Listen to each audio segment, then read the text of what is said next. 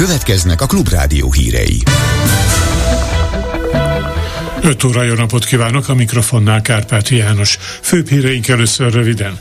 Feljelentést tesz a DK a kínai lélegeztetőgépek ügyében. Miniszteri biztosokat nevezett ki Navracsis Tibor. Újabb közel-keleti körutat kezdett az amerikai külügyminiszter, és jön a lehűlés. Most pedig jöjjenek a részletek. Feljelentést tesz a Demokratikus Koalíció hűtlen kezelés miatt az árverezésre bocsátott kínai lélegeztetőgépek ügyében. Közölte online tájékoztatóján Varga Ferenc országgyűlési képviselő, a Népjóléti Bizottság elnöke. Szerinte bíróság előtt a helye azoknak, akik 300 milliárd forintnyi közpénz eltüntetéséért felelősek. Az Orbán kormány kétszeresen lopta meg a magyarokat a kínai lélegeztetőgépekkel. Először akkor, amikor túlárazva megvették a gépeket, majd másodszor, mikor feleslegesen kellett fizetniük a tárolásért. Ezért a Demokratikus Koalíció a gépek beszerzése óta folyamatosan küzd, hogy ez a gyalázatos bűncselekmény végre nyilvánosságra kerüljön. Megnyertünk egy adatigénylési pert, amelyből kiderült, hogy a lélegeztetőgépekből bizony egyetlen darabot sem sikerült felhasználni vagy értékesíteni 2020 óta. Én az Országgyűlés Népjóléti Bizottságának elnökeként bejuthattam abba a raktárba is, ahol lassan negyedik éve tárolják ezeket a senkinek sem kellő lélegeztetőgépeket. A feljelentésünkkel pedig most folytatjuk a küzdelmet, mert végre bíróság elé kell állni azoknak, akik több mint 300 milliárd forintnyi közpénz eltüntetésért felelősek. A Demokratikus Koalíció hűtlen kezelés gyanújával rendőrségi feljelentést tesz a túlárazva megvett és árverezés alá került kínai lélegeztetőgépek ügyében, amelyeken persze Fidesz közeli milliárdos elit gazdagot oldhatott meg.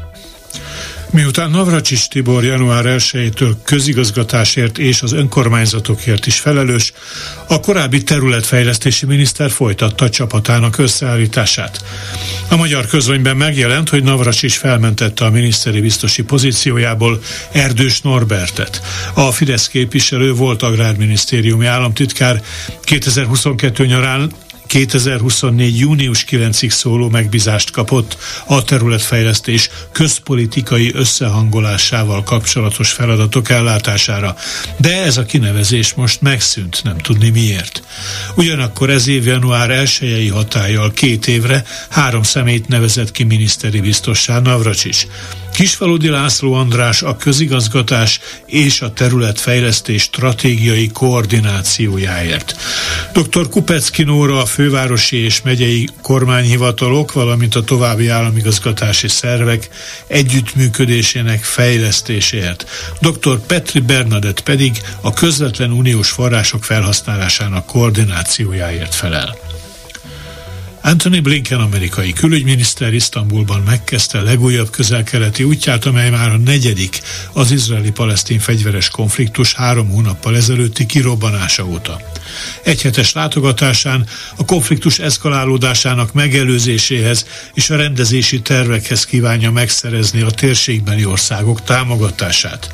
A Biden kormány szeretné elérni, hogy Törökország és a térség más erői gyakoroljanak nyomást, főként Iránra és csatlósaira egy regionális konfliktus kialakulása veszélyének csillapítása érdekében. Hakan Fidan török külügyminiszterrel folytatott, mint egy két órás találkozóján Blinken Svédország NATO csatlakozási folyamatáról is tárgyalt. Törökországból Blinken a földközi tengeri Kréta szigetére utazik, hogy az ottani rezidenciáján találkozon Kiriakos Mitsotakis görög miniszterelnökkel. Görögország arra vár, hogy az amerikai kongresszus jóvá hagyja F-35-ös vadászrepülőgépek eladását számára. Az amerikai külügyminiszter útjának következő állomása Jordánia, majd Katar, az Egyesült Arab Emírségek és Szaudarábia következik. Blinken a jövő héten Izraelbe és a Cisjordán térségbe is ellátogat, majd Egyiptomban fejezi be útját. Óvaintett az Európai Unió kül- és biztonságpolitikai főképviselője Beirutban attól, hogy a közel-keleten regionális méretűvé szélesedjen az izraeli-palesztin konfliktus. Muszáj elkerülni a válság regionálissá duzzadását a közel-keleten. Libanonnak semmiképpen nem szabad belesodródnia egy regionális konfliktusba, jelentette ki Josep Borrell a libanoni miniszterelnökkel közösen tartott sajtótájékoztatóján. Egy olyan konfliktusból, amely már az egész térségre kiterjedt, senki nem kerülhet ki győztesen tette hozzá, megjegyezve, hogy ennek a figyelmeztetésnek Izrael is a címzetje. Josep Borrell kiemelte, aggasztónak tartja a tüzérségi és rakétapárbajok egyre gyakoribbá válását az Izrael és Libanon közötti határon, az úgynevezett kék vonalnál. Túlnyomóan borult lesz az ég, többfelé több hullámban kell esőre számítani. Holnap az Észak-Dunántúlon egyre nagyobb területen ónos eső is kialakulhat, majd a csapadék egyre inkább szűnik, de ezzel együtt a havazás lesz a meghatározó csapadékforma. A legalacsonyabb éjszakai hőmérséklet 0 és plusz 7, a legmagasabb nappali hőmérséklet 0 és plusz 10 fok között valószínű. Budapesten 6 fok várható. Délkeleten lesz a legenyhébb idő. A hideg levegő érkezésével a Nyugat-Dunántúl a reggeltől, másút a déli óráktól napközben csökken a hőmérséklet. Hírekkel legközelebb 18 órakor jelentkezünk itt a Klubrádióban.